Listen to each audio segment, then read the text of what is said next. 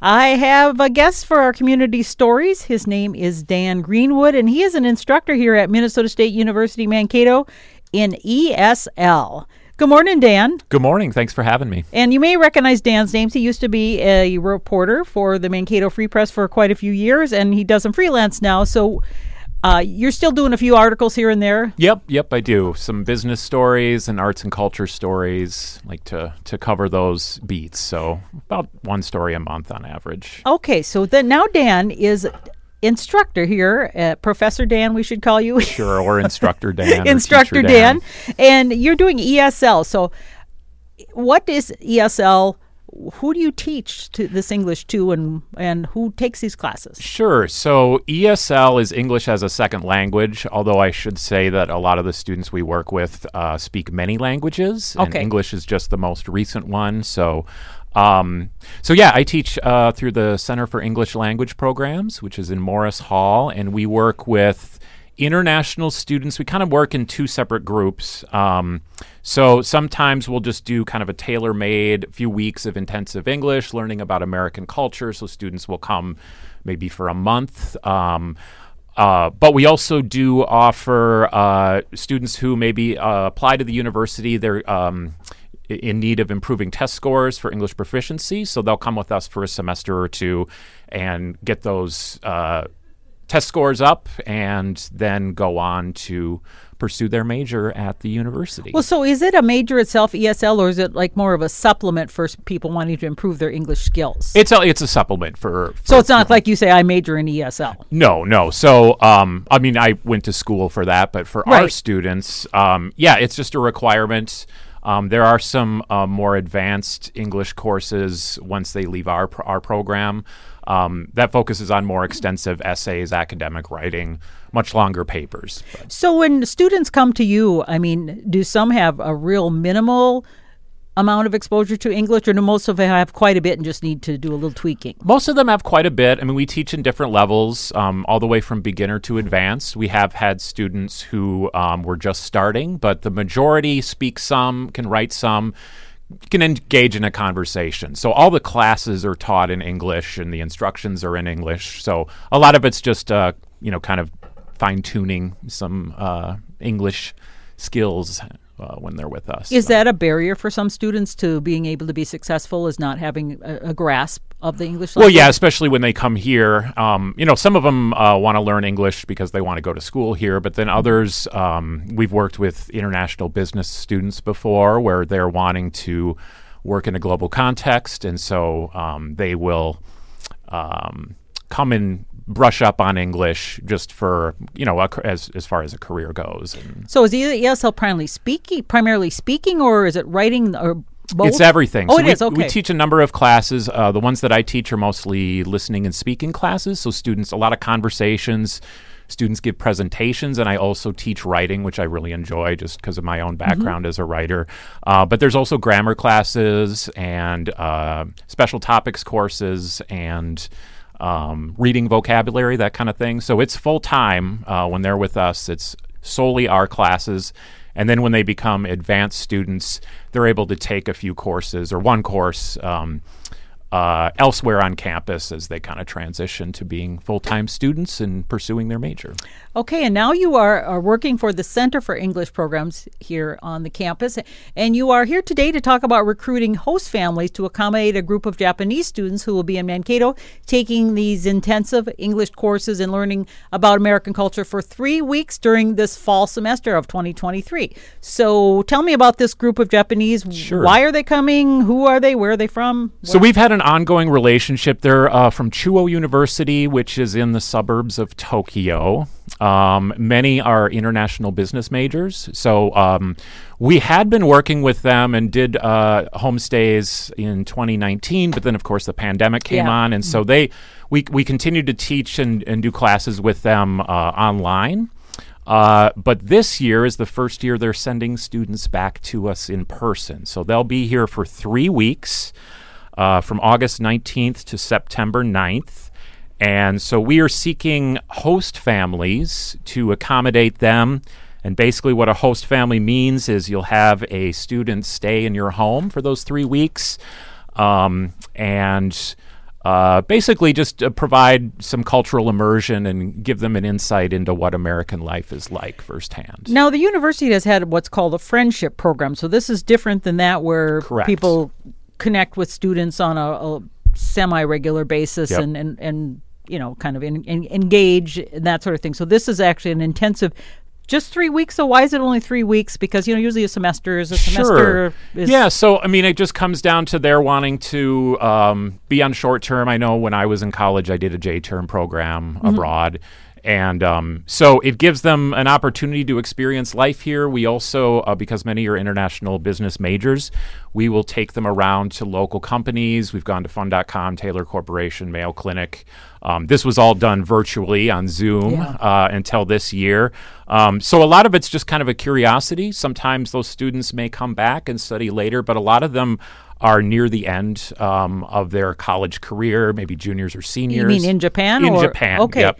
So they come from that Japanese university and come here basically to improve their English speaking skills? Is that the main? Okay. Yep, and just to learn about America and American culture. So. All right, so what does it entail to be a host family? Obviously, it's room and board, I assume. What can you expect if you say, yeah, I'll be a host family? And I'll tell you what, we have hosted people. We had a gal from Hungary who was a faculty and needed a place. And it's just delightful. She could barely speak any English because she was from Hungarian. And it was so much fun. And I want to share experience of how the cultures can be so different. When she first arrived, we were going to the autism walk. And so there were a lot of people in the streets, police that were there to direct traffic and things like that. And she all of a sudden got just panic. And she goes, we must turn back. And I didn't understand. She goes, police. And I said, yeah, they're here for monitoring the, you know, she couldn't really understand a lot of what I said. Sure. But it turned out, she said, I don't have my visa on me. Apparently in her country, you must have your ID because if you're from a different country. So she was like panicked, literally. So it was that cultural difference thing that was just really interesting, you know, to see from somebody else's perspective. So that's the one thing I think that's really rich to learn from another person. And the folks from Japan, I'm sure, would have similar experiences in different areas. Yeah, so absolutely. It's really fun, yeah. It's fascinating. It's a big part of why I went into this career to begin with. I just love learning about different cultures and people's perspectives, and especially with the writing courses I teach, being able to read their stories, you know, about whatever it may be. One of the things we talk about in my class is this concept of happiness, and what does that mean, and how does culture influence that idea of what happiness is. So we are seeking host families. You don't have to be a family. It can be an individual or a couple too. But basically these students would live in your home. We ask that there be a private bedroom that they can stay in, although we do offer if a family or a couple or anybody wants to host a student, they can host one student, but they can also host up to four. Oh. And what we ask is that if you wanted to take two students, for example, and had one room, that would be absolutely fine, as long as there's separate beds and a place to study and that kind of thing. And then just being able to provide food for meals and that kind of thing. I mean, these students are independent and adults. I mean, do they come with some money, so it's not like you're raising your own kid, so to speak? Yeah, and I should mention that. So we actually provide a stipend to families to cover extra grocery costs. We do expect they need to get to school some way. If you're by MSU or on the bus line, then students can always go that way. But if a little further away, we do ask to provide transportation, just dropping off in the morning and picking up later in the day. But we do provide, we will provide $900 per student to anybody. For just 3 weeks then? For just 3 weeks, yep. Just we realized that you know, there's costs involved. And so any participating families will receive that once the 3-week experience is concluded. And so what does the schedule look like? Are these students in class all day? So they'd be gone all day? Do they have a class once in a while? You know, just to kind of get an idea of a feel for what it would be like of having them in your home. Yeah, generally classes will start around 8 o'clock. Some students, they have different schedules because they'll be in different levels of proficiency. But generally classes go from Monday through Thursday, from the morning till late afternoon. We do arrange, we will be arranging a number of events for them to attend on Friday. So like official group things? Then? Correct. Yep. So like we worked with a different group last semester, another university in Japan, and I decided to bring them to the powwow, and they just thought that was really fascinating and interesting. This January, we took students to a Mavericks hockey game, and one of those students actually told me that was the highlight of her experience here. She's just from a West African country, had never experienced anything like this. So it's cool to be able to see it through their eyes, kind of this how we're such a unique place. And well, now, are the families then expected to be like tour guides and take them, you know, to the Mall of America, take them here, take them there? Or is it just a matter of you've got organized things that are already there and it's optional if you want to do extra? Or how does that work? Yeah, I mean, you know, we do encourage families who are willing to host that they spend time with the students. Sure. Obviously, I mean, I've been in a host family setting and I found it just to be amazing. I was in a situation where I was in a Spanish-speaking country taking intensive Spanish courses, and my family spoke no English at all. Oh, so it was quite immersive, challenging at first. Yeah, but just an amazing experience. And for that, it was, you know, basically I had a room and board, a place to stay. But we do encourage them if they want to, you know, take a weekend trip and bring the student with them, they can. But again, we provide a lot of the programming. And are the host family expected to go to that, or at least get them there? Or we can for those events that we arrange, we provide transportation. Oh, sure. Some of it's on campus. We'll go bowling and that kind of thing too. So. Okay. So how does one become a host family? Let's say, and it's a 3-week period. I'm going to give the dates you said are August 19th through September 9th. So correct. It's this fall. So if you have an extra room or something, and you know, a lot of people, maybe you're an empty nester or just have an extra house or room in your home or something, can sign up for that. What do you need to do, and how do you got to be screened or? So how it works is we are working with an agency out of St. Paul called USA Homestays, and I believe they've done work with University of Minnesota, some other colleges up there. So they will handle all the logistics. So to sign up, there's a few things you can do. If you're interested, you're welcome to email me. And my email is daniel.greenwood.2@mnsu.edu. Again, that's daniel.greenwood.2@mnsu.edu. And then USA Homestays, they'll be basically managing the placement process and offering training to host families, and will serve as a resource throughout the entire homestay. And USA Homestays will also provide more detailed information about the student, like dietary restrictions, program schedules. So basically we'll be hands-on. If any families need help or have questions, they can certainly reach out to USA Homestays, and you can contact Ben Robison, and his email is... is there just a place you can Google to find it? It'd probably be easier if you can just... certainly. So usahomestays.org. Okay, that'd be easier, I think. And then... Yep. And the Minnesota State University is, of course, the host in this case. And I was just wondering... Do you have to be screened or something? I would assume you want to make sure the families are safe. And also the students, you want to make sure you get people who are screened that are safe as well. Absolutely. So once someone signs up, we will be in touch and then arrange for a home visit and just a conversation, kind of like what are you expecting, what are you hoping to get out of this, and then also just some more information on the student or students they will be hosting.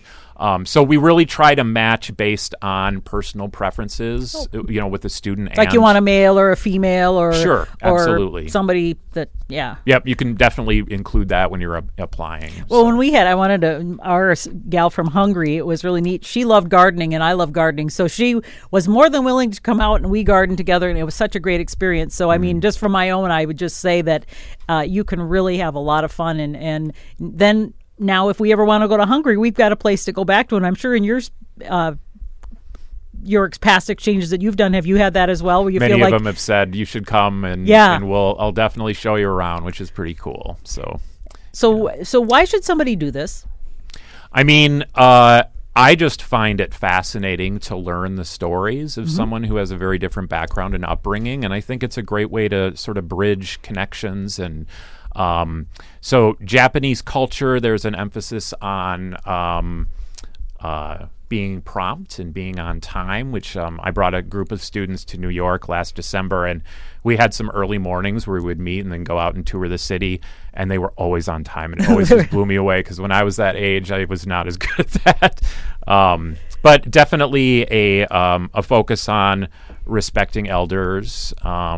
So as far as the experience goes, I mean, again, you know, a big part of why I got into this field myself is that I feel like you learn just as much as you put into teaching. And so sure. Hosting a family, I know at least when I've gone abroad that the people I interacted with and the host families I've stayed with had a lasting impact on my life. So for one thing, you're providing a window into American culture for someone who's never been to this country, and I find it pretty amazing to be able to show people around, and you get to show them what you're all about, and to have them learn about your culture and experiences.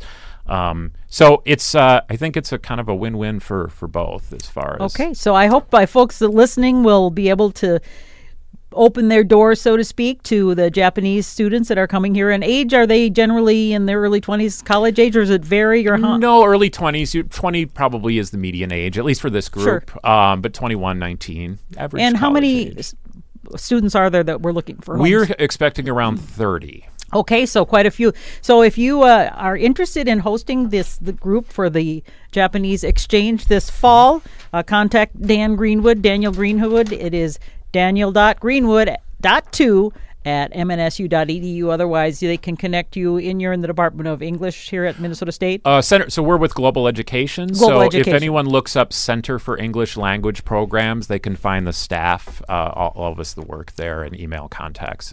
I hope you get some calls, and if people missed it, you can call, and I can give it to them as well. But thank you so much, Dan. Anything else you'd like to add before I let you go? Just thank you so much for the opportunity, and I strongly encourage. It's a great experience. It's for 3 weeks, so again, it's not a super long time, but highly recommend you give it a try. I know we've had families from 2019 who have offered to come back and host again, so I know just from past hosting, it's a good experience. It's been a very good experience. Yeah, very good. Plus, there is a stipend, which is nice because, with the cost of gas and food and everything, I'm sure that's greatly appreciated as well. Absolutely. Thanks, Dan. Yeah, thanks, Karen. Really appreciate it. Thank you.